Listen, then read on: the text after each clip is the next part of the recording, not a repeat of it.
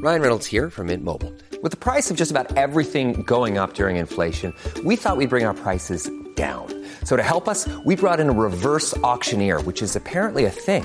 Mint Mobile Unlimited Premium Wireless. How to get thirty, thirty, how to get thirty, how to get twenty, twenty, twenty, how to get twenty, twenty, how to get fifteen, fifteen, fifteen, fifteen, just fifteen bucks a month? Sold! Give it a try at mintmobile.com slash switch.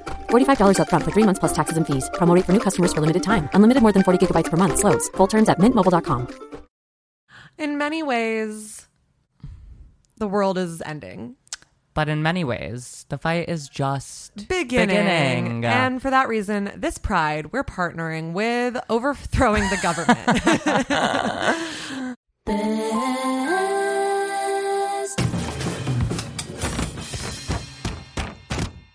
Best mistakes. Ow. Hi. Hi. We're We're recording on the day on a on an historic day. Yeah, for the I mean, probably many times we've recorded on an historic day. Yeah, remember when day. we recorded the, while the insurrection I was, was say, happening? The last time it was a large, like, big headlines, the world is shit kind of um, moment we were recording during. It was the insurrection. And now Roe v. Wade has and, been And overturned. Now we're recording in the midst of the Roe v. Wade overturn um, decision. Yeah. Yep. So, you know, as oral history... Um, podcasters uh we're just doing our duty of capturing what life is like in the moment of these historical events. Yeah. Anything to I mean I have like no, honestly no I you know like I don't I really have nothing to say other than like I think anytime shit like you know Anytime stuff like this happens, I think, you know, the response is for people who are upset to kind of want to go out there and do the work. Um, and I guess I would just caution anyone listening who is feeling riled up and inspired to go, like, make a change. I tweeted this today. To go, like, see if people are already doing that work in your community rather than trying to like take on a leadership role or because mm-hmm. I think that honestly, I think that is what has caused so much kind of chaos since Trump was elected in twenty sixteen was that like a lot of statewide and citywide movements were kind of like bombarded by first time organizers. Like mm-hmm. I think, you know, we kind of saw it with reproductive rights with like older cis, like white suburban women who wanted to go out and organize for the first time and then kind of hijacked movements and didn't really know what they were doing, but felt like they did. So, I mean, even the Women's March was like well, a hijacked yes. moment. Yeah. So, and, you know, I saw it in Rhode Island when we were trying to get um, abortion laws passed, which like we did, but, and like I was, I kind of like did the same thing in my own smaller way. It's just, it happens. Like people want to do something, but often you're like kind of stepping on other people's toes. So what I would say is go check, see if there's like a local like D S A in your community or... And start honestly with doing just low level volunteer yeah. work. Like stuff that it might feel to you like, oh, like, but I want to be on the front lines and doing like... the hard real work. And it's like the real work actually is in the minutia. Yeah. That like, um, for lack of a better word, like the bitch work. Yeah. Being on the front lines feels good, but it's not, you're not help. You're not well, helping anyone. It ultimately is also like to serve your ego. Well, that's more why than it feels it is good. To serve the cause. Yeah. That's why it feels good. So yeah. Um, seek out things that are already happening and um support that if you can. Yeah. I didn't mean for this to turn into a P S A thing. I actually don't like this. Um and we'll be getting into Roe v. Wade plenty later I mean, on. All I really have to say is that I'm excited to get my uterus transplant and be the first trans woman to have an abortion. That is like that's how I'm feeling today. Mm-hmm. I'm excited about that. That's the real work. That's the I'm doing the work. Yeah, I'm doing that work. That is the real front lines work that yeah. we need to see in our communities. It's going to be my piece of performance art mm-hmm. to support women. Yeah, I'm going to put myself out there. Yeah, I'm going to put myself in the line of fire to support women, um, and supporting women is why we have J K. Rowling as a guest today. On the pod. Are you there, Joanne? We're Joanne, trying to get her to connect. Yeah, sorry. The, the Zoom is um. there's we're having technical difficulties. The Zoom call is coming from inside the house. But, but um, anytime now, um, Joanne will be. What if, it would be so funny if we like named this podcast the this t- the title like with J K. Wait, we Rowling. Sh- should.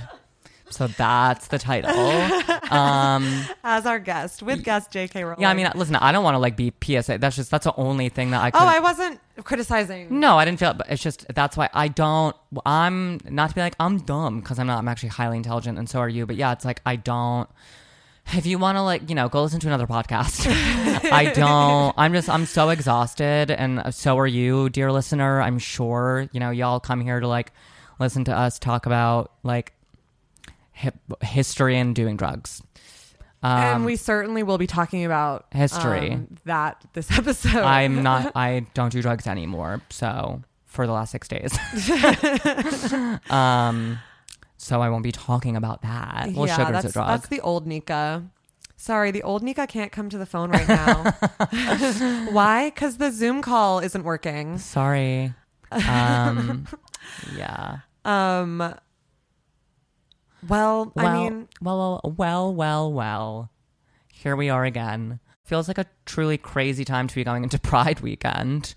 Um, this will be coming out after Pride I weekend, know, but but just so you guys know, that's when we're recording. Oh, now's a great time to announce we're going to have a different episode schedule. release schedule. Yes. Uh, you may have noticed that things have been a little wonky over here at Best, Best Mistakes, Mistakes L L C. Uh, um, but there's just been...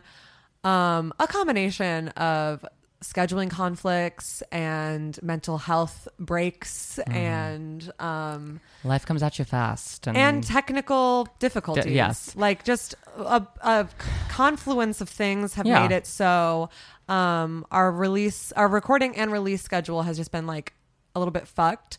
But in the process, we've realized that we are going to start recording on Fridays, yes, and releasing on Monday, Monday. Tuesday, yeah. And we're we're not like we're keeping it loose because famously when the re- release schedule was Thursdays, they often came out on Fridays, yeah. So that's why we're just kind of so Monday, Tuesday, Monday, Tuesday, yeah. Look out for it, yeah. Um, and now you can listen to us during your work week rather yeah. than during your weekend. And I feel like that's kind of fun. And yeah. also, we'll be recording like for a while. Um, we were always coming out of the weekend, so yeah. all of our stories were like party related, which they probably still will be because yeah, I mean, we are still party girls. But in yeah. our um, listen to our Patreon episode to hear that we're in our boss bitch professional girly era. Yeah, and so as professional girlies, um, now we're going to be telling stories from the work week. Yeah. Speaking of being professional girlies, our live show is coming up yes. so, so soon. Our live show June thirtieth is June thirtieth at Parkside Lounge, seven p.m. Come through. Come through. Tickets at the um, door, tickets online. Yeah, tickets at the door as well as online. Um, and if you want a little taste of what a live show with us is like, listen to our live show episode. Yeah. Yeah. Um, it's out. It's been out. Go listen. Yeah. It's uh, it's a hoot. And so a hoot, holler. It's a hoot and a holler. If I may. That would be a great... I'm sure there is a bar called Hoot and Holler. Um, That's like a great dive bar name. Have though. you ever met Hoot and Nanny? No. Okay. They're um, one of our friends. That's their name is Hoot and Nanny, um, which I just... I love. I recently met somebody um, new, uh-huh. which I actually didn't even get into on the Patreon. But, you know, I'm... On the rotating cast of characters of Anya's... Um, like half-assed love life. Yeah. Um, there's a new person in the mix, and I was uh I was telling them about like our group of friends yeah. in a pretty casual way. I was just kind of telling a, a story about a group of friends, and every single one of them, the, like each name got more ridiculous than the last, and they finally were like, I'm sorry. Are these like nicknames? Is this their, are these their names? And I was like, yes. Yes, both. and. Yes, and. um, famously. Yeah. I, speaking of new people, because, you know, I've been telling you, I might have even said it on the podcast, that like there was this new kind of like uh, potential fuck buddy that was back in the country that had hit me up, and I was mm-hmm. like going to make him my summer boyfriend. Uh-huh. I've nixed that. Okay. Um. Yeah, I just, they failed the test. What was the test? It wasn't even really a test, but if it was, they failed. Um. They hit me up last weekend after I got back from the party, and I was going, famously going home like that afternoon, but it was like five a.m. and they hit me up and I was like, sure, you can come, like, I'm down to cuddle. Uh-huh. That's it. Mm-hmm. So you can come over if you'd like. And they were like, okay, great. And I was like, but just to be clear, we're cuddling, right?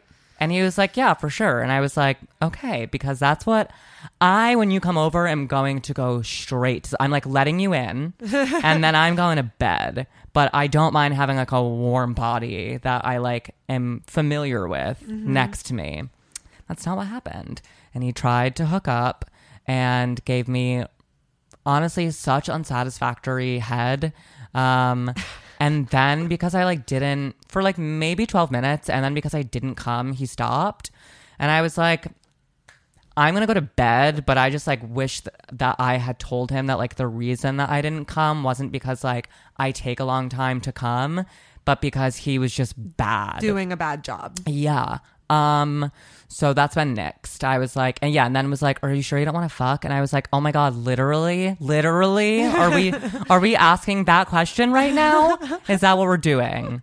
Go read my text. No, I don't want to fuck. Uh, I'm going to bed. Go to sleep. Go to sleep. Go to bed. Uh, uh, and a bad cuddler. In this political climate? Yes. Right? Bad, bad cuddler. Um, yeah, I guess...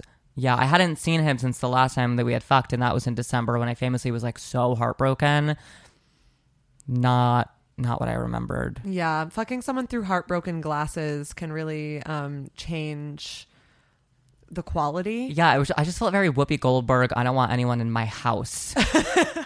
That's how I feel right now about sex. I don't want anyone in Same, my house. Uh, same. I just, I mean, I'm like... casually hooking up with people in their houses a little bit here and there. Yeah. But not even that much. Yeah. I just, you know what? If I need some fucking physical intimacy, I'll call one of my friends over to come cuddle me. Like, yeah, period. I got, you know, I'll go. I'm just, I'm good. Like, I have my Lawand massage, you know, vibrator that you got. I have two of them, but I've been using the big one that you got me. I, you know, Wolf Hudson has That's a great Wolf Hudson has a great selection of videos, both on their Wolf OnlyFans Hudson. and on Pornhub. Come on the pod. Oh my God, Wolf Hudson, come in both of us, please. Um, come on the pod and then in our holes. In our holes, please. Um, so hot. Yeah, very hot. Very. Um... That'll be my hot take.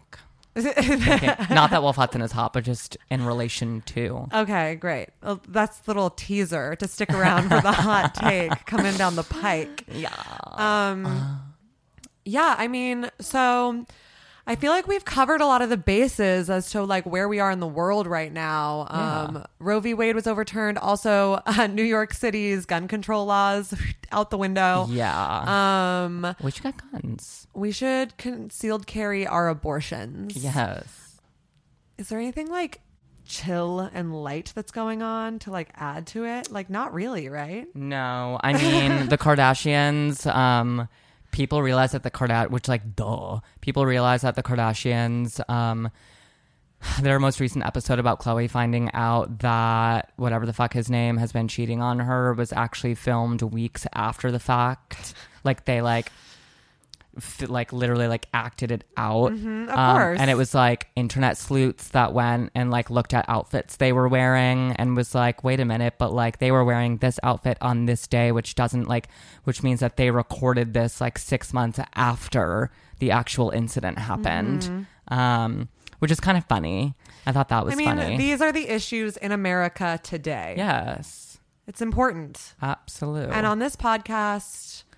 We're bringing all of it to you. We're reporting. We're what, we're what like Julianna Ramczyk was doing. We took over the baton for her when she stopped um, being on E. We're doing that now. Because she would talk about like her fertility issues and then what a celebrity had done that mm-hmm. was fucked up. And then maybe like a major world issue. Mm-hmm. We're like a yes and podcast. Um, have I talked on the podcast about Maybe it was on the Patreon, but I do have to say, in light of recent events and it also being Pride weekend, I just want to talk about myself for a second, um, because this is, as we know, the most important activism is activism that fuels your ego. Mm-hmm. Um, my biggest contribution to... to like the intersection of Pride weekend and Roe v. Wade being overturned is my fucking iconic story of um, one of my lovers got pregnant. Did I tell this story yet? No, but you tweeted about it. Okay. One of my, one of my lovers um, got pregnant a couple weeks ago from, um, you know, sex famously. Um, not with me, but I wish. And then another one of my lovers is a Planned Parenthood nurse. Oh, that's funny. And I um, connected them, and like the Planned Parenthood nurse helped this pregnant lover of mine uh, get her abortion. And I just love like, and all of us are like bisexual, queer, A F A B people. Mm-hmm. And like, I just love that exact combination of like, um, reproductive rights and bisexuality totally converging yeah with just like a bunch of the power um, of three yeah a bunch of that's the holy gay Trinity. Girlies getting an abortion, like, you know, three bisexuals and an abortion. Yeah, that's that's the holy Trinity. Absolutely. Um, and I kind of hope that they date now. That'd like, can hot. You two also become lovers? You could facilitate that. Why not? I don't know. I mean, I'm I'm putting it out into the world. Yeah, I'm pretty sure they yeah. both listen to the podcast sometimes. Okay, gorgeous. Okay, your tits are looking so juicy, beautiful, thank huge. You. Sorry, I'm they're they hurt, so I'm massaging them. But thank you.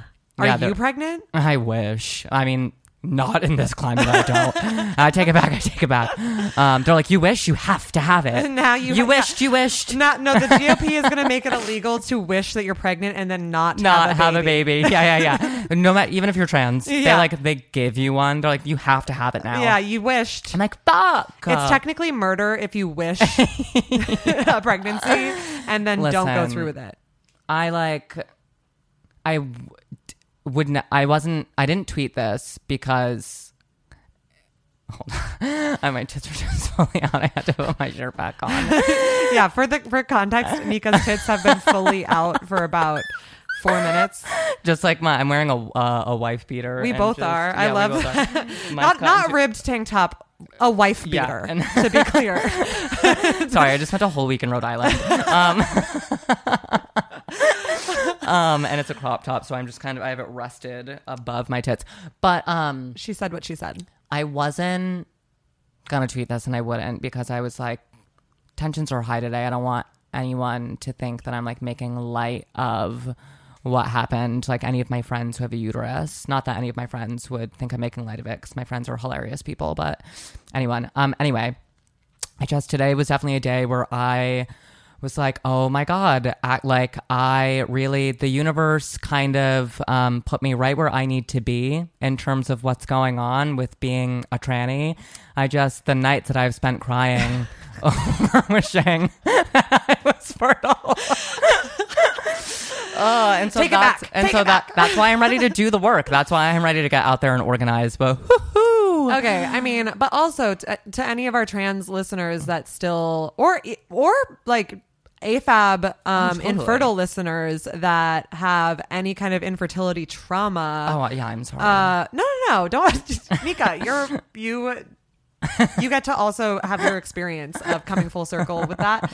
But I do want to validate that. And I also totally. think that like, um, I do think that reproductive rights conversations can be a really tricky thing emotionally totally. for people who want to have kids yeah. and can't. That isn't to say that it's your time to like talk about that. No, but totally. if you're feeling it, that's yeah. so valid. Oh yeah. And I just, you know. all the love in the world to you. And you know, Um, I didn't tweet about it because mine was like a shitty joke. I, you know, oh no, if, no, no! I yeah, once if again, I, if if it were a day where I was feeling tri- where I was still in my I want to have a baby bag and I was feeling triggered, then for sure. But I more so was just kind of being like, LOL at former me. Um, yeah, you know. Shall we segment? Let's do it. Mistakes, keepsakes, and hot takes. Nika is gripping her tits with the force of a mother that is like pulling her child away from the candy rack. The left one just hurts.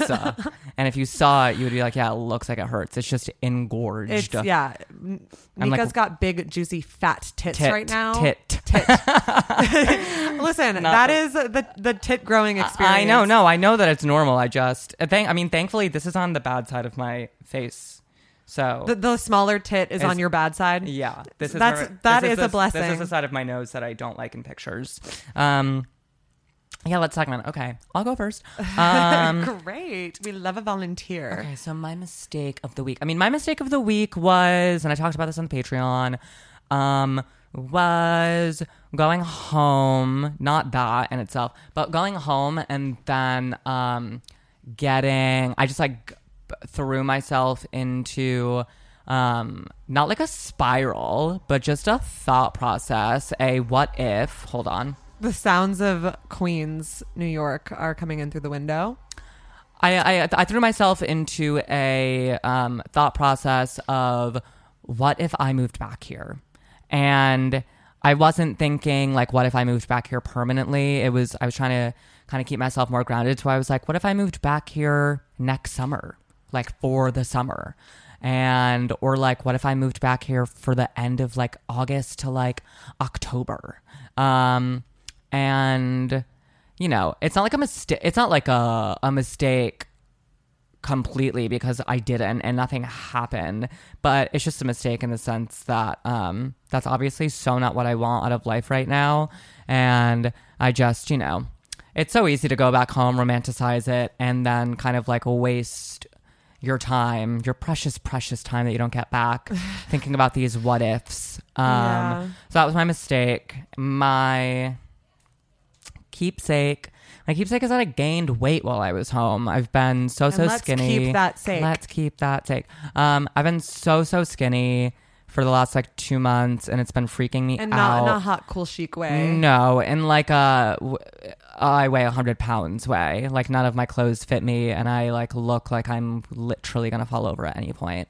Um, yeah, and I think like multiple things were at bay. I think that being a month and a half late for my hormone shot fucked up my weight. Um, I also think not, you know, being depressed for close to two months fucked up my eating habits. Just lots of little stuff, little things all came together, um, which was like part of why I went home. I was yeah. like, I need to, that's another keepsake is that I went home. I've been like talking for the last few episodes about how like, I want to go home and like sit on the beach and like stare at the ocean and like eat good food and like not see anyone except like one or two friends and just chill. Mm-hmm. And that's what I did. So I gained weight, I chilled, I got to stare at the gorgeous ocean, had a nice checked out of my life here week. Um, and to hear more about that, go listen to the Patreon episode. And my hot take is that it's so, like, I love men so much, and I think that it's so hot when men who want to fuck women also want to fuck men. Mm-hmm. Um, so my hot take is that I just love bisexual men. And I truly think that bisexual men are God's favorite. Um, they're certainly my favorite. Um, and I just thought I, you know, I wanted to have like a pride related hot take. My hot take is that bisexual men should be at the top of the totem pole. Uh, not b- for men. I was not, gonna say. Oh no! Whoa! Whoa! whoa no! No! No! Whoa, not whoa. For women. I mean for Roe men. Roe v. Wade was just overturned. I mean for. And now you want to put bisexual men above all women? Yeah. Um, I mean for men, because you know you have straight men, and then you have gay men. That's not right, is, is it? it? That's so that is not right. so not right. Um, and then you know you have all kinds of men. Bisexual men get so much shit. They get made fun of. They get invalidated. Some some. B- beat ass girl is always tweeting about how she wouldn't ever fuck a bisexual guy like once a week, and it's like, girl, they literally did not ask, nor would they. I love no, bisexual men. I mean, I second men. that. I absolutely love a bisexual man. It's just so hot that you also fuck men, but you also want to fuck me. That's... Yeah, I mean, it's just it's indicative of a lot of um, other like dismissals of toxic masculinity and patriarchal bullshit to like mm-hmm. embrace um, your attraction to both men and women. That is not to say that like all gay men or all straight men are suppressing latent feelings for the gender that they say they are not attracted to. Totally. But I do think some of them are, because yeah. it's it is easier to check one of those boxes and not unpack yeah. if there's an in-between, because of toxic masculinity, because liking men makes you kind of rejected from the like paradigms that liking women usually are associated with. And so like I understand when like you might be interested in kind of everyone, but because you're like, well, I'm definitely queer, just like fully going gung-ho, gung-ho for being gay, um it's a natural decision because of how difficult it is to be a man existing within toxic masculinity. Yeah. Um, and same with being a straight person, a straight man that's like suppressing maybe your queer feelings. Um, so when a bisexual man is loud and proud, I feel like that there's a lot of um, rejection of the status quo that goes into that. Yeah. That goes uh, into embracing that identity. Absolutely. Or pansexual or whatever you want to call it. We're just, we just mean men that are attracted to multiple genders, yeah. right? Yeah, there's at least three. There's at least, th- listen, kid, there's, a- there's at least three. Don't that's, mess with me. That's my president. Um, Mister President, Mister President, how many genders are there? There's at least three. I wrote the, be- I was the first one who came out for gay marriage. That is the funniest clip in the world. I hope that's the only thing they find when aliens come here. Yeah, uh, post like nuclear apo- apocalypse, apocalypse, apocalypse. Yeah. Um, apocalypse is a nuclear. Post-apoca- apoc- apothecary? Apocalypse. Apoc- apoc- apothecary? Post-apothecary. Mm-hmm. Absolutely. That's a gorgeous name for a little boy, apothecary. Great. Well, when you you can transition.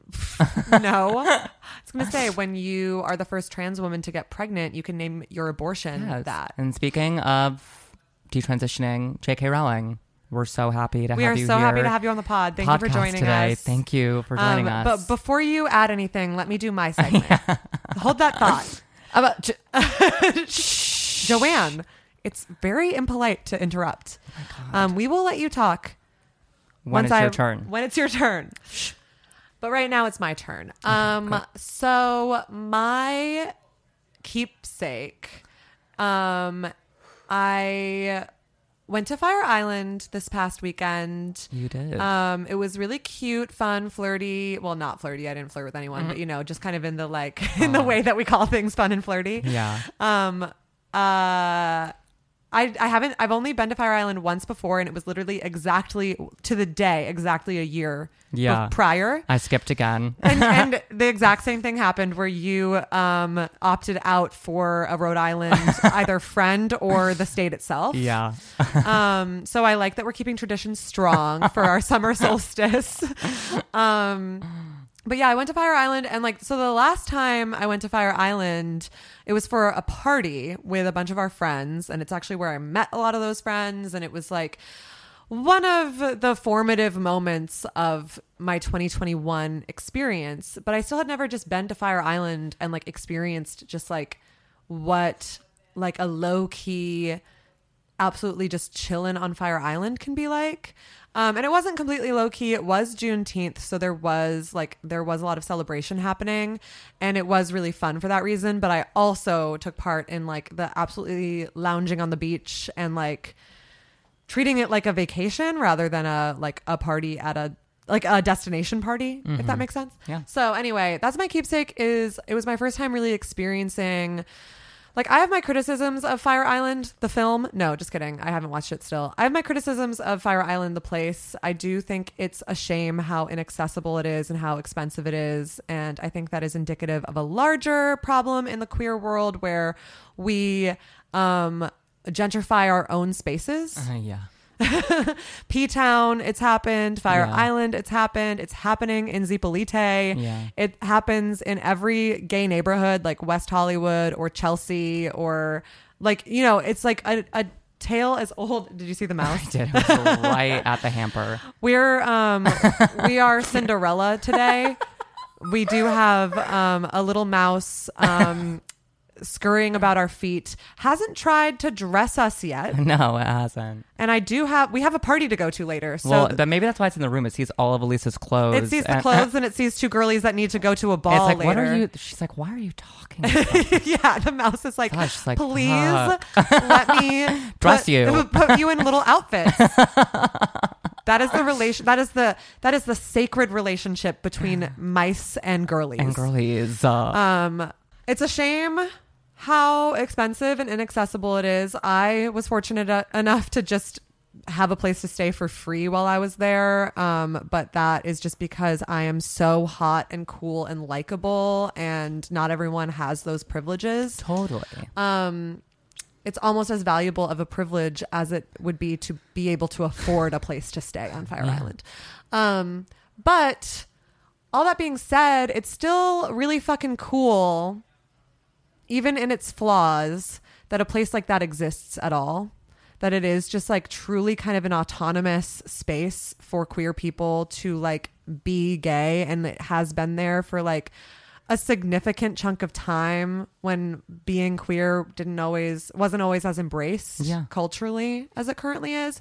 So like it was just nice to spend time in the energy of like what queer people continually build for each other and ourselves. And what's also cool is that there is currently the person literally that I was staying with in Fire Island is someone who is among the people leading the cause to make Fire Island more accessible. Mm-hmm. And there's like a lot of work being put in like this year more than ever. And hopefully that ball is just going to keep rolling on um, making it accessible regardless of income to be able to like participate in um, what feels like kind of just like a gay summer camp. Yeah. And um, I know there are bigger problems in the world right now than if people like can afford what? to go to Fire Island or not. Like but, what? You but, uh, give me a list. I will literally later Fake in the news. episode. Um, but it's uh, like we were talking about before, like, well, actually we were talking about that maybe on the Patreon episode, but like finding joy where we can is a mm-hmm. huge part mm-hmm. of um, resistance. Mm-hmm. And I think spaces like Fire Island, spaces like P-town, and like the point of them um, are helpful for that purpose. And um, it's a shame that they're only that, that they've turned slowly into spaces only for rich people. But it's also um, really exciting to see how much work is being put into like making that not the case. Yeah. My mistake this week. Well, it wasn't a mistake of um, this week, but it's a mistake I realized that I made this week. Um, but it's a mistake that I've been making for months now. I've been going on road trip after road trip with my besties, just paying for tolls on my Easy Pass account and not going through and like splitting those tolls among everyone who was on yeah. the road trip. And like, if it were just a couple of road trips, I wouldn't even like go through and ask people to pay me back because like, what's fifteen dollars here and there, but it was literally like six road trips with like four people on each road trip, and yeah. all of them amounted to each person owing me like between fifteen and forty dollars. Yeah. And I was like, oh, I know that we went like literally charging people for the Atlanta Pride road trip was so funny. I'm like, I know this was literally eight, nine months ago now. Um, so this is crazy to be Venmo requesting you for fifteen dollars for this. But um, on a longer, like if you saw all of the no, totally. tolls, I'm like four hundred dollars deep yeah. into covering everybody's um, like share of those parts of the road trips. So that was just kind of a funny mistake because sometimes um, I'll be like, damn, where's all my money going? Yeah. And I did, I got an answer this week. um, if you have anything like that, I encourage you to kind of just go um, for your records, gaze upon your automatic payments, see if there's anything that's getting lost in the sauce. Um, you too may be entitled to compensation. Um, my hot take. Okay, this is pretty hot of a take. People aren't gonna like it. Um, not J P levels of hot take, but it's up there. Um, okay, Beyonce released her first single for her upcoming album this past week. It's fine. I like it. I'm looking forward to the other songs on the album. Um, I have a feeling that this song is going to become the single ladies of this mm-hmm. album, and it's going to be way overplayed, and we're all going to hate it in two weeks. Yeah. But that is not my hot take. My hot take is that um, people, because she says like quit your job or whatever in the song, um, people have been trying to give it this like s- this narrative that it's like a workers' fucking labor movement anthem, um, which I don't think that was her intention, but it, even if it was her intention, it is certainly not that. No. Um, and that's not just because I don't think that Beyonce is a labor rights activist. Um, like, this is not a hot take coming for Beyonce specifically. It's just more of a reminder to all of us, all of us stands out there, that your fave is still a rich person, your fave pop star, your fave actor, um, I don't know, your fave in, like influencer. They're still a rich person. And while there are some rich people with generally good politics, um, they still are, if you are like, if you're somebody who cares about labor movements and you're someone who cares about Um, abolition, liberation, um, equity for all, any of these things, part of the vision for that is overthrowing all rich people. So the rich people themselves cannot be anyone that we put on a pedestal for these movements. Yeah. And I'm fine if Beyonce is ever singing in support of the movement. Um, But I'm also, or like any other fucking celebrity, if they want to um, voice their support in any way, great. Thank you so much. But also, you do need to release certain comforts and privileges you have to actually be our ally mm-hmm. in this. Um, and pretty much none of our favorite celebrities are actually doing that. No.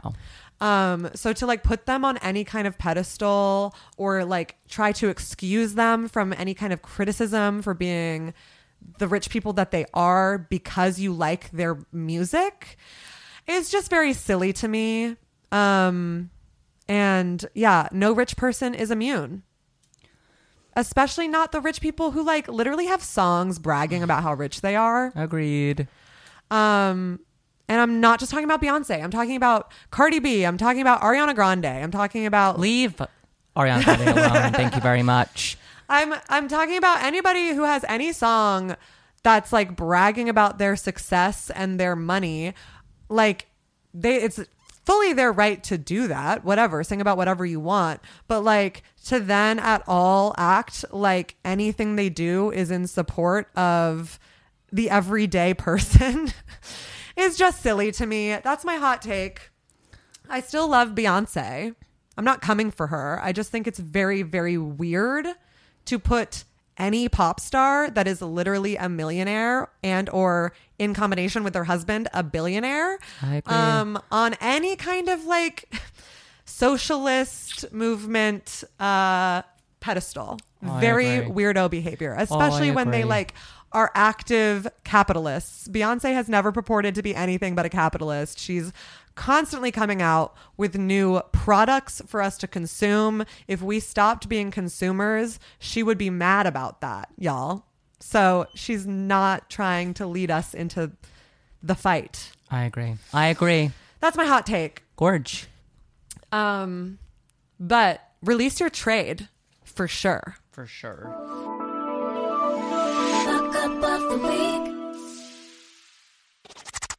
Fuck up of the week.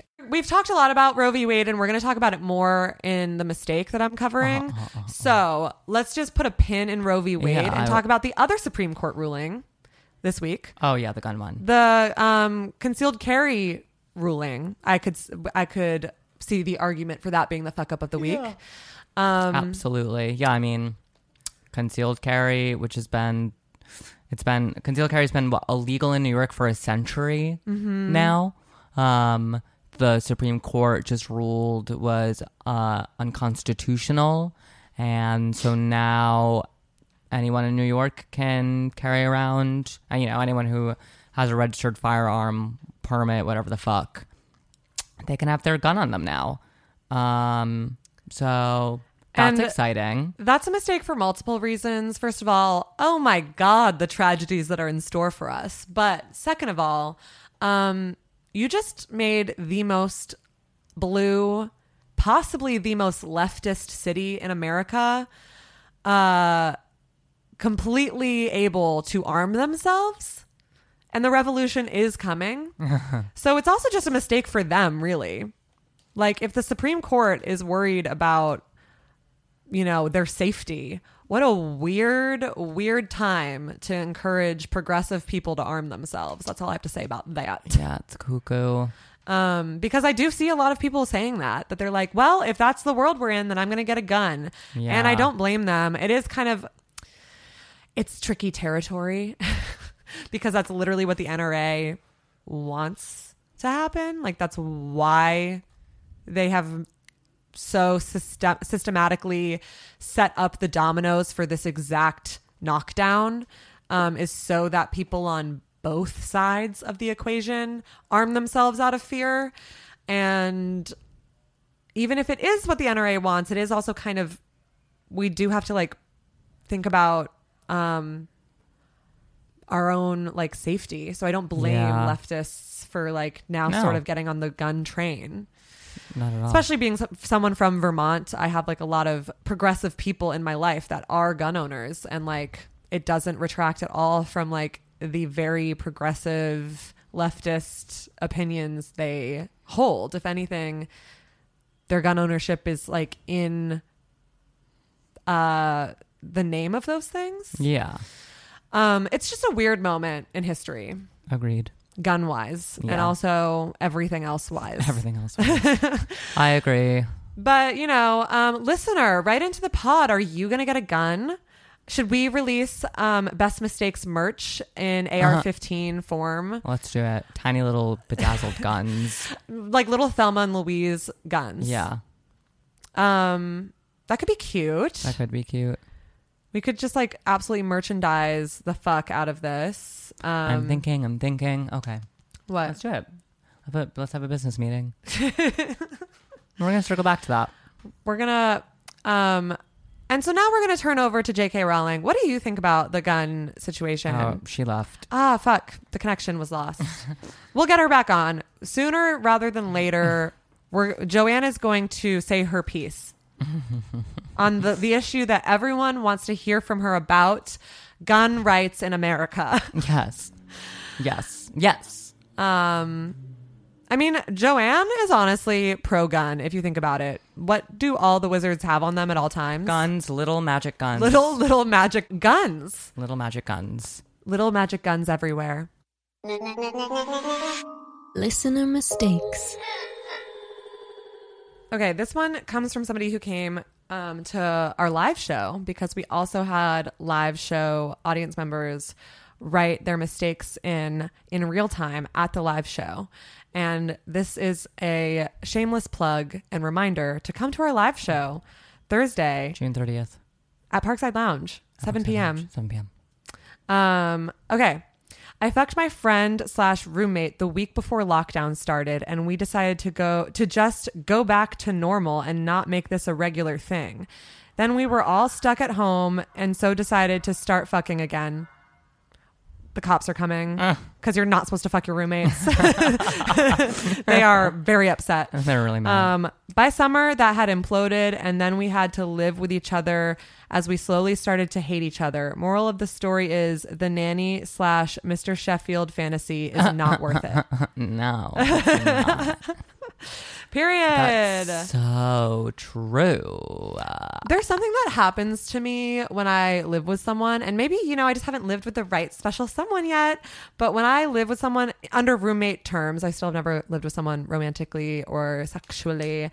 Um, but when I have a, a roommate, it doesn't matter how attractive I found them before. There's like, it immediately I desexualize them in my, my head. Mm-hmm. And so whenever people have fucking their roommate stories, I, um, I'm both relieved that my brain doesn't let me see my roommates in that fashion, but also a little bit jealous. 'Cause it sounds like, I don't know, a rite of passage to like make the mistake of fucking your roommate. Yeah. Yeah, I agree. I've never lived with anyone I wanted to fuck, but... I mean, you famously live with just your biological sister now, so it would be... Um, well, I'm saying in the past. I know, I know. I've never lived with anyone hot. Well... Except for Elisa, your Kevin, biological if you're listening, sister. You're hot, but I didn't want to fuck you, and you don't want to fuck me when we live together. Um, yeah. Anyway. um, fun roommate, though. Um, okay, so my, my deep dive. My derp dive. I'm running out of deep dives. Um, I mean, now is maybe a time to pose to the listener. We are thinking about removing the deep dive segment. we to maybe bring it back just like every, I don't know, so many episodes, so that like that is still part of... Um, that vulnerability is still part of the podcast, but we like, you know, we're very, very young, as you know. Um, we are still so young and supple that we haven't made enough mistakes to, honestly, we're on what, episode seventy-nine? Nine? Yeah. So for each of us, that's like thirty-five plus, almost forty mistakes each that we've divulged on this podcast. Yeah. And y'all... tell us that you have a hard time yeah. thinking of a mistake to write, write to, us. to us. Imagine how so- we're feeling. I mean, my God. As as big of fuck ups as we are, we simply the well does the well is running dry. Yeah, it's not that deep. Um, so we were thinking of maybe introducing a segment on the podcast that is uh, to accompany fuck up of the week. It's kind of like the way that we have keepsakes for our segment, our our um. you know, mistakes, keepsakes, hot take segment. Um, we could have like a inverse of fuck up of the week. So essentially the keepsake of the week, but on a larger cultural scale, not like in our personal lives. Yes. Um, we would think of a, like a cuter name for it for sure. Um, and then it would also, in these trying times, give us an opportunity to highlight good things that are happening. Um, because not in a toxic positivity kind of way, but in a, our brains are rotting from doom scrolling kind of way. For sure. It would just be nice to maybe talk about yeah. good things that are going on in the world. So tell us what you think about that idea. Let us know. Um, we're definitely not going to get rid of deep dive on a permanent scale. Just, it wouldn't be every single episode because yeah. we are inevitably going to have more deep dives to share. Um, So it would be very silly to just get rid of it altogether. Yeah, but we're going to start that trial this week. Do you not want to do it right now? I No, I will. I'm just, I really can't think of one right now. Um, Should we do a like keepsake of the week then? Um, do This you, week is a particularly hard one. It is, a, but uh, we could try. uh, keepsake up. Britney Spears bought her new house.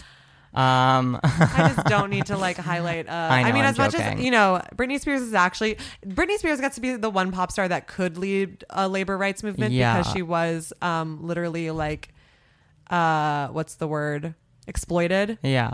Um, but she also takes private jets everywhere, so that oh, kind of cancels does. things out for me. Yeah. No. Absolutely. um, what is the keepsake of the? What is the keepsake of the week? The keepsake of the week. What would we call that segment? Highlight of the week.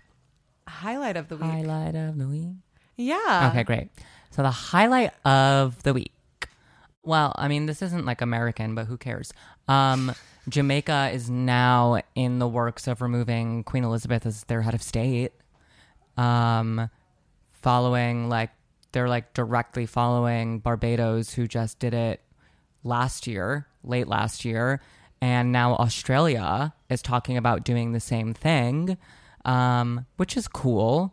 That's like, you know, kind of the death rattle of an imperial power uh, coming to an end, um, which is, you know, maybe that's like a, a small but good sign of what's to come for the rest of the world that wants to get rid of the imperial power structures that that be. That thought, rules. I thought that was cool. I read that. Um, great. So, gorge. That was our first episode without a deep dive. Tell us what you thought. Um, let's dive in to this week's best mistake. It's a bad one. Best mistake. So I am going to take us on the journey um, of how and why exactly Roe v. Wade was never codified into law. Um, so, as we've brought up multiple times this episode, Roe v. Wade was overturned, and because it was not codified into federal law, um, that has brought up, um, it has created the opportunity for individual states to pretty much immediately take away all abortion rights. And, um, you know, I'm no politician, I'm no lawmaker, but it seems like it was a little bit preventable in the fifty years it was a constitutional right. um, sorry, forty-nine. So let's get into it. Why did the Democrats, our champions of change, so forty-nine years have passed since the Supreme Court's nineteen seventy-three decision in Roe v. Wade established the constitutional right to an abortion before fetal viability. Um, there have been congressional efforts to codify the decision, as well as uh, as to pass a constitutional amendment overturning Roe v. Wade, and all have failed until today. Um, spoiler alert, it wasn't the codifying that didn't fail. Along the way, abortion has transformed national politics and created a gulf between voters and party leaders to the extent that by twenty nineteen, as many as three in ten Democrats and Republicans did not agree with their party on abortion, which is um, according to the Pew Research Center. In September of twenty twenty-one, the U S Supreme Court um, left Texas's restrictive six-week abortion ban in place. Three weeks later, the House passed by a um, two eighteen to two eleven vote the Women's Health Protection Act, which would prohibit states from passing most abortion restrictions prior to fetal viability. The bill failed to pass in May of twenty twenty-two, as expected, after it did not reach the Senate's sixty vote threshold. All Democrats voted for the legislation except Senator Joe Manchin of West Virginia, the absolute thorn in our sides. Um, but to be honest, all the Democrats are, and we'll get into that. And all the Republicans opposed the bill. The Senate vote was um, largely was largely supposed to be a symbolic move by Democrats to show support for abortion rights after the leaked draft in May, or was it April? April or May this year, um, showed the Supreme Court may overturn Roe v. Wade. Um, so to refresh everyone's memory, a few weeks ago, a little over a month ago, um, there was a leaked document that alerted everyone to um, what ended up happening today, that the Supreme Court was thinking about overturning Roe v. Wade. And that is literally like days later, the Senate held this vote. And um, apparently the reason for that, like Senator Schumer openly admitted that the reason for that, despite knowing that it would not pass, was to just show our constituents that we do really want it to pass, but we just can't because we're just little babies. Little babies before viability. Mm-hmm. Um, because that's what constituents need, is symbolism. Mm-hmm. Personally, I love voting for some good old symbolic gestures. Um, so how the two parties arrived at this pivotal moment for abortion access involves the emergence of a new wedge issue, a realignment of the political parties, and decisions they made along the way about when and how to push for abortion regulations and to what extent. Um, and all of that happened within the last fifty years. A June twenty twenty-one survey of U S attitudes about abortion rights and um, Roe v. Wade from public opinion polling firm Gallup showed that fifty-eight percent of Americans opposed overturning the nineteen seventy-three ruling and thirty-two percent favored it, mirroring mirroring public opinion um, of nineteen eighty-nine. So the actual like people of America haven't really changed their attitudes towards abortion. It has been largely um, like a political move. Um, the only thing that's changed in politics, or the only thing that's changed is the politics of the Republican Party and frankly, the Democratic Party, says Cecile Richards, president of Planned Parenthood from t- two thousand six to twenty eighteen.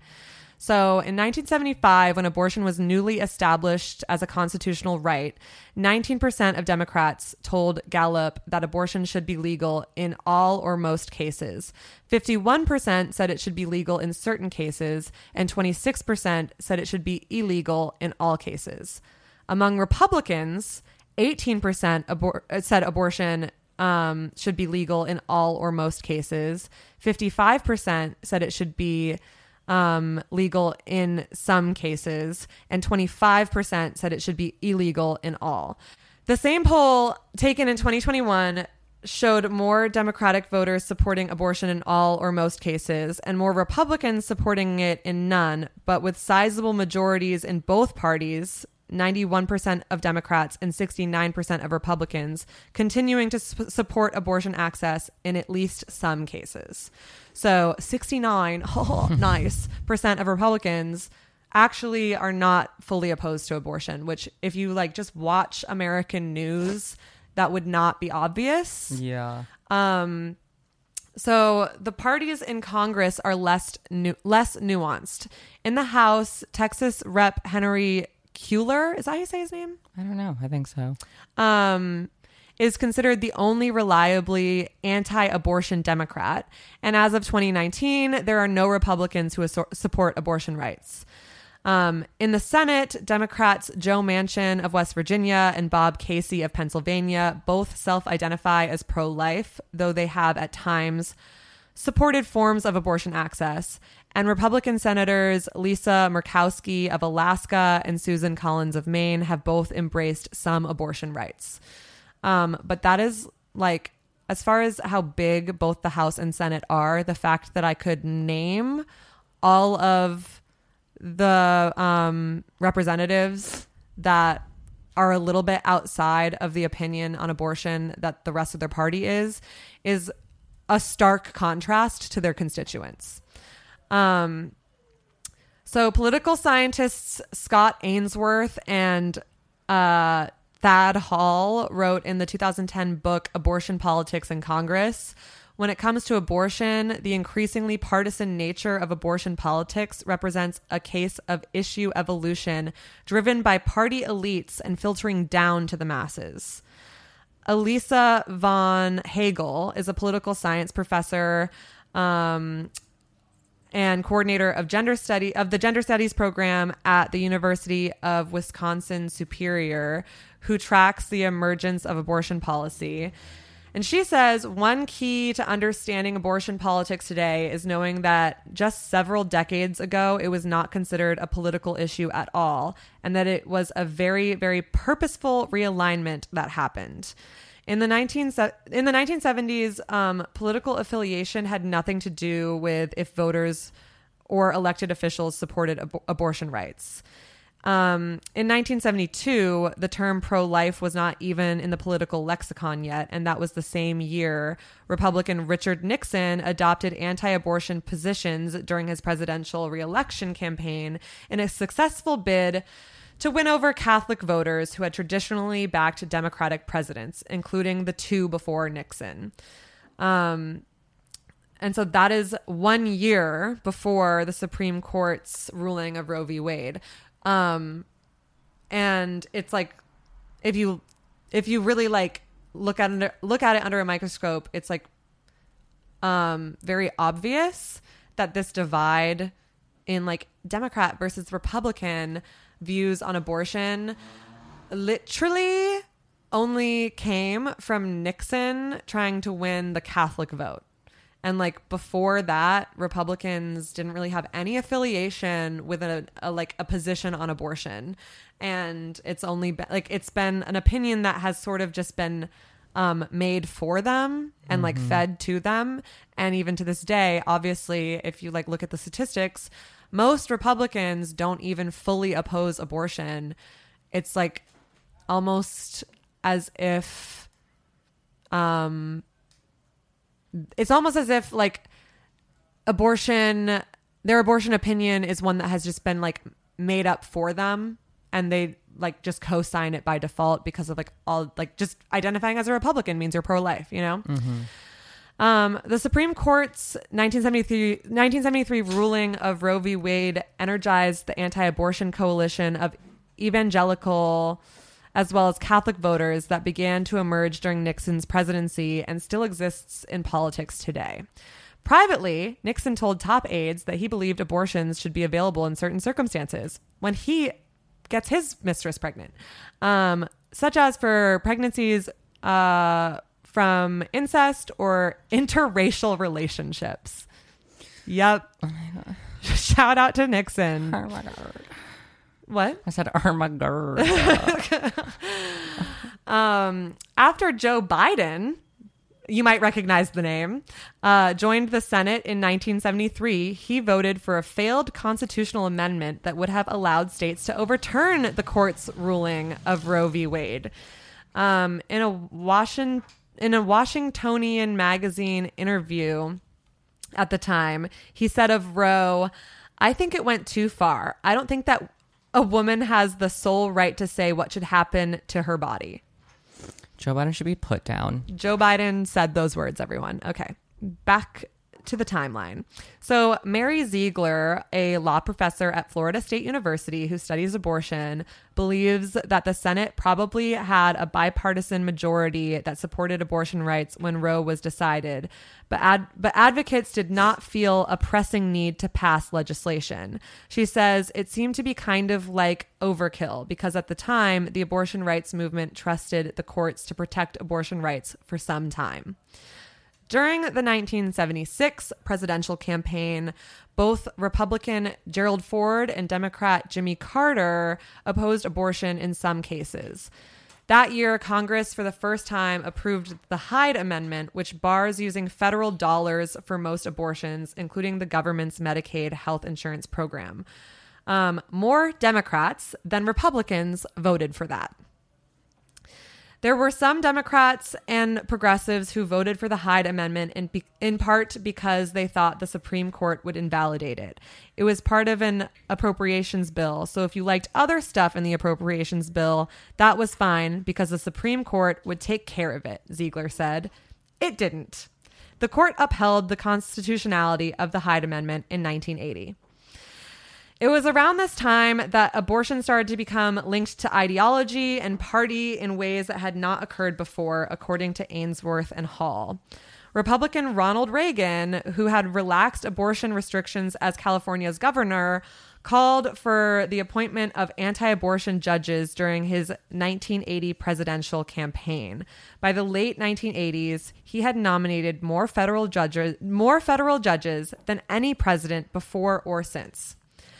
When Democrat Bill Clinton campaigned for pre- the presidency in nineteen ninety-two, he did so with the message that abortion should be safe, legal, and rare, which kind of begins this rhetoric of like support for abortion um, with concession on the Democratic Party's part. Mm-hmm. So for a long time, and like this is becoming less and less the case in recent years, Um, but for a long time, it was very popular for pro-choice people to say things like, um, well, nobody wants to have an abortion, or like, of course, yeah. nobody's pro-abortion.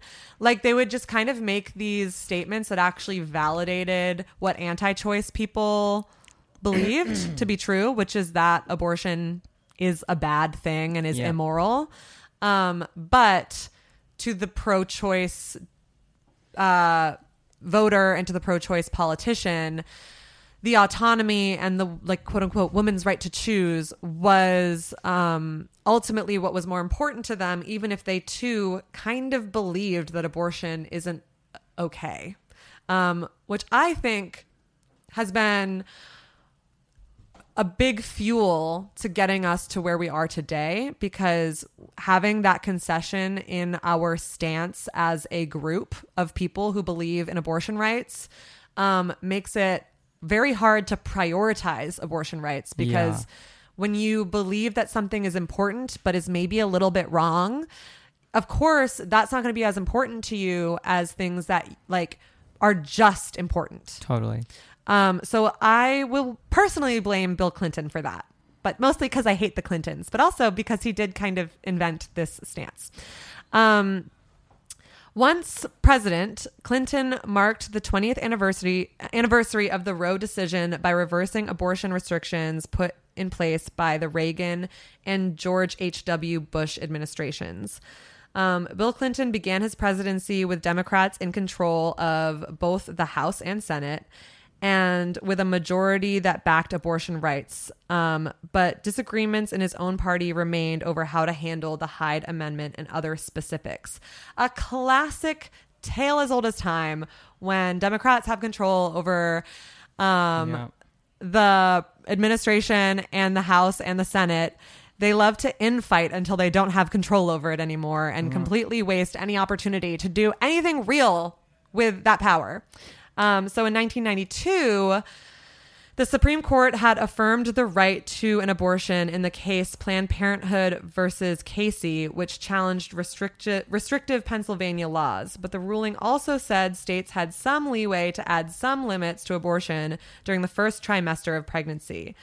Um, so Democrats revived the Freedom of Choice Act, which was that era's attempt to codify Roe, which failed in nineteen ninety-three. Democratic leaders um, then turned their focus to healthcare legislation because it was something that they could agree on.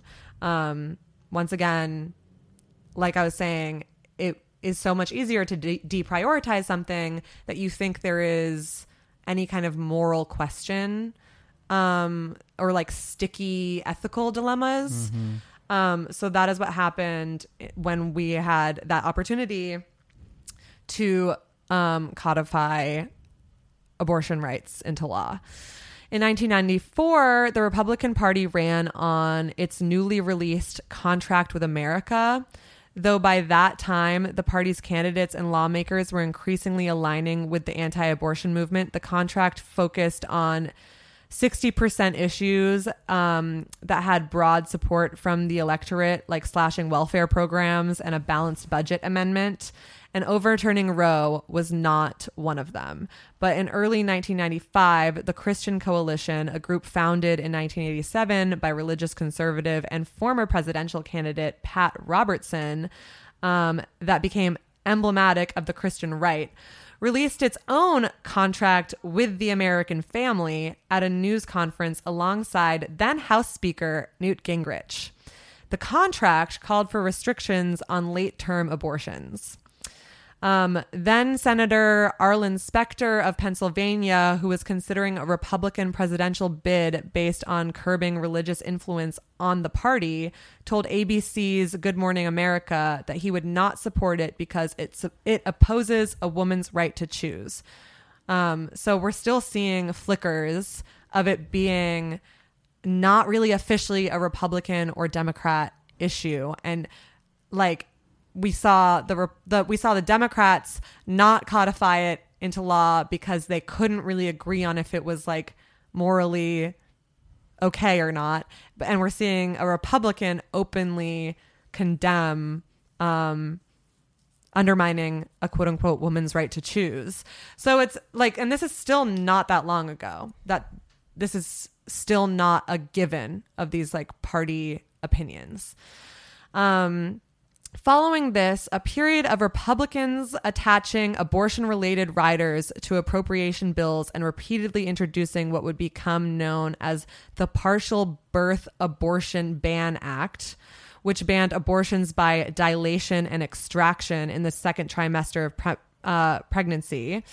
Um, The Republican-controlled Congress passed the act twice, only to be vetoed by Clinton, um, then eventually signed into law by Republican President George W. Bush in two thousand three. So this is where we start to like officially see it as a Republican agenda to um, limit abortion rights. Um, it was during debate over the Partial Birth Abortion Ban Act that public opinion about an absolute right to legal abortion began to shift. Even the name of the law, which adopted a term not used in medicine to describe late-term abortions, was seen as a victory for abortion opponents. Partial Birth Abortion Ban Act. Say that ten times mm. fast. In the House, the final version of the legislation was backed by two hundred eighteen Republicans and sixty-three Democrats.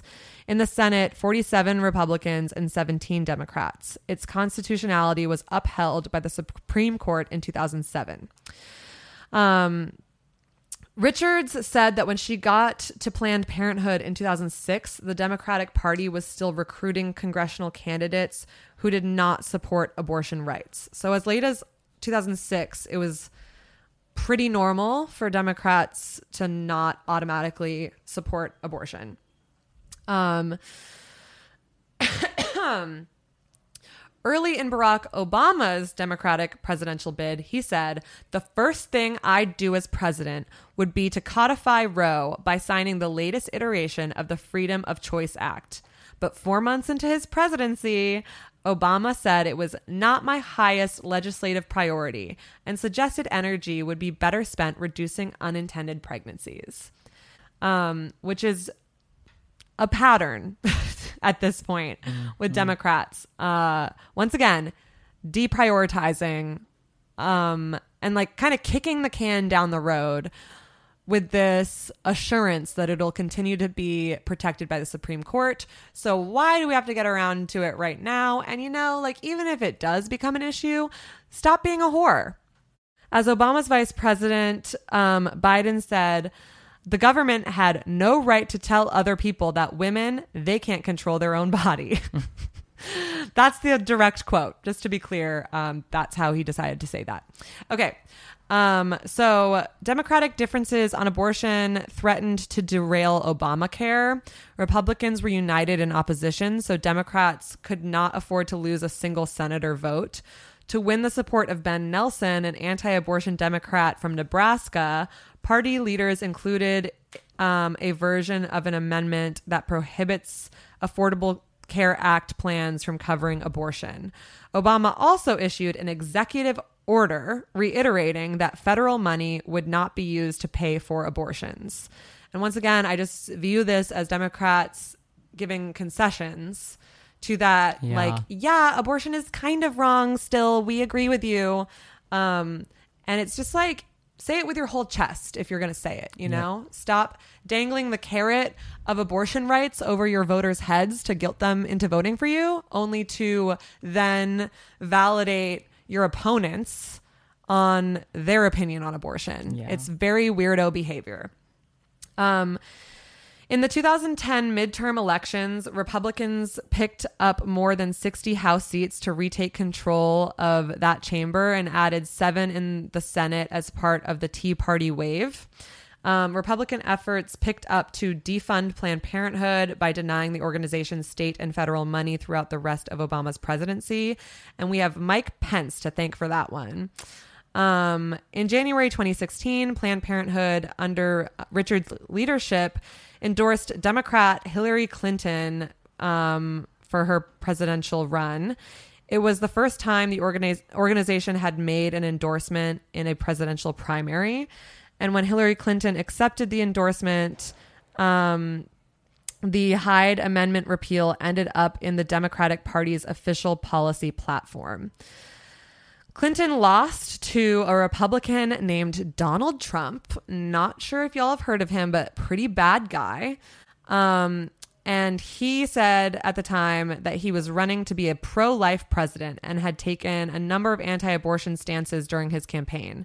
He was the first sitting president to attend the annual March for Life rally and appointed three Supreme Court justices, Neil Gorsuch, Brett Kavanaugh, and Amy Coney Barrett, um, who cemented the court's um, conservative anti-abortion majority. To run for president... Um, to run for president as a Democrat in twenty twenty meant unequivocally supporting abortion rights. The Democratic candidates all supported some version of Roe codification and the repeal of the Hyde Amendment, citing the Trump administration's attempts to curb abortion access and restrictive laws recently enacted in Georgia and Alabama. When Joe Biden was elected as president in twenty twenty, he went on to drop the Hyde Amendment in his first budget proposal. Um, early in his presidency, he also rescinded the Mexico City policy known as the Global Gag Rule, which requires foreign organizations to certify they will not promote abortion as a condi- as a condition for receiving U S aid um, for reproductive health care. In October, his administration reversed uh, a Trump-era regulation that barred healthcare providers receiving Title X family planning funds from mentioning abortion care to patients as an option. Um, Biden has emphasized codifying Roe as a proxy for his larger abortion messaging, and has said he would sign the Women's Health Protection Act if it were if it were to make it to his desk, which is a very passive stance, I M O. Like, yeah. If it matters to you, then do it. What do you mean if it makes it to your desk?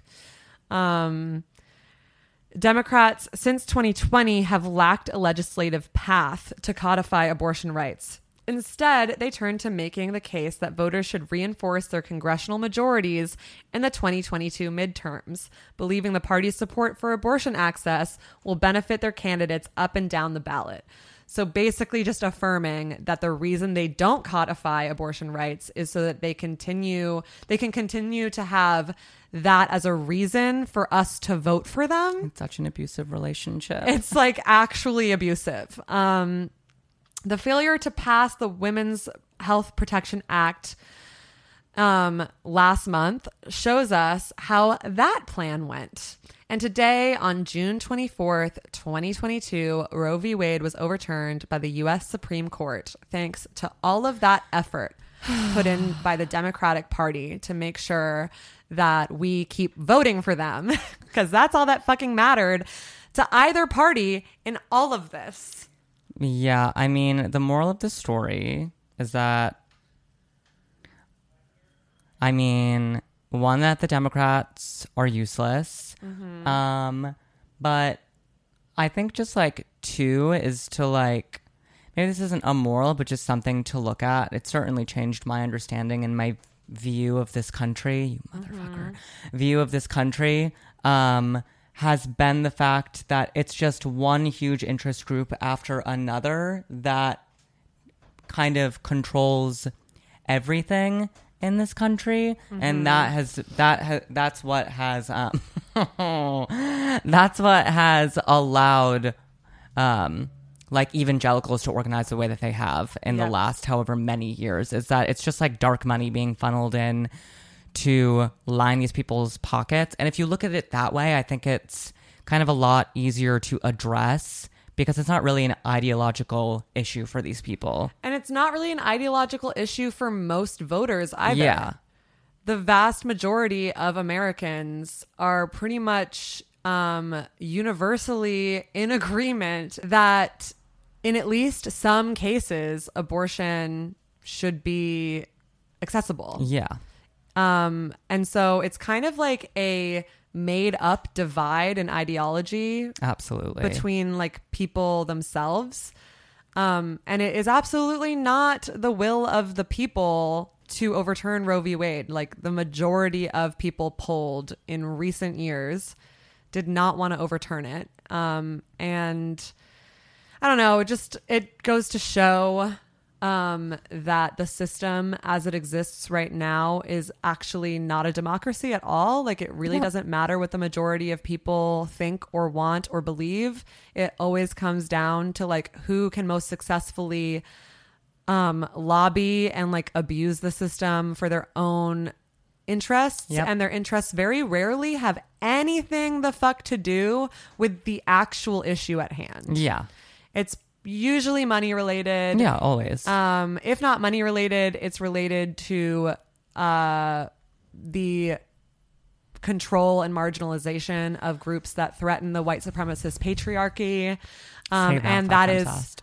What? I said, say that five times fast. um, and ultimately threatening the white supremacist patriarchy um, is threatening their pockets. Absolutely. So it still comes back to money. Moral of the story.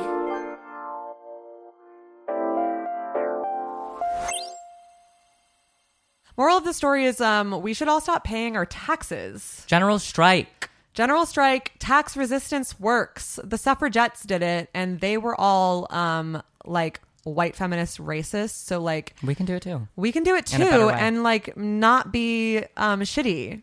But they did do it successfully. So I guess that's why I bring them up. Yeah. Um, I don't identify with the suffragettes, to be clear.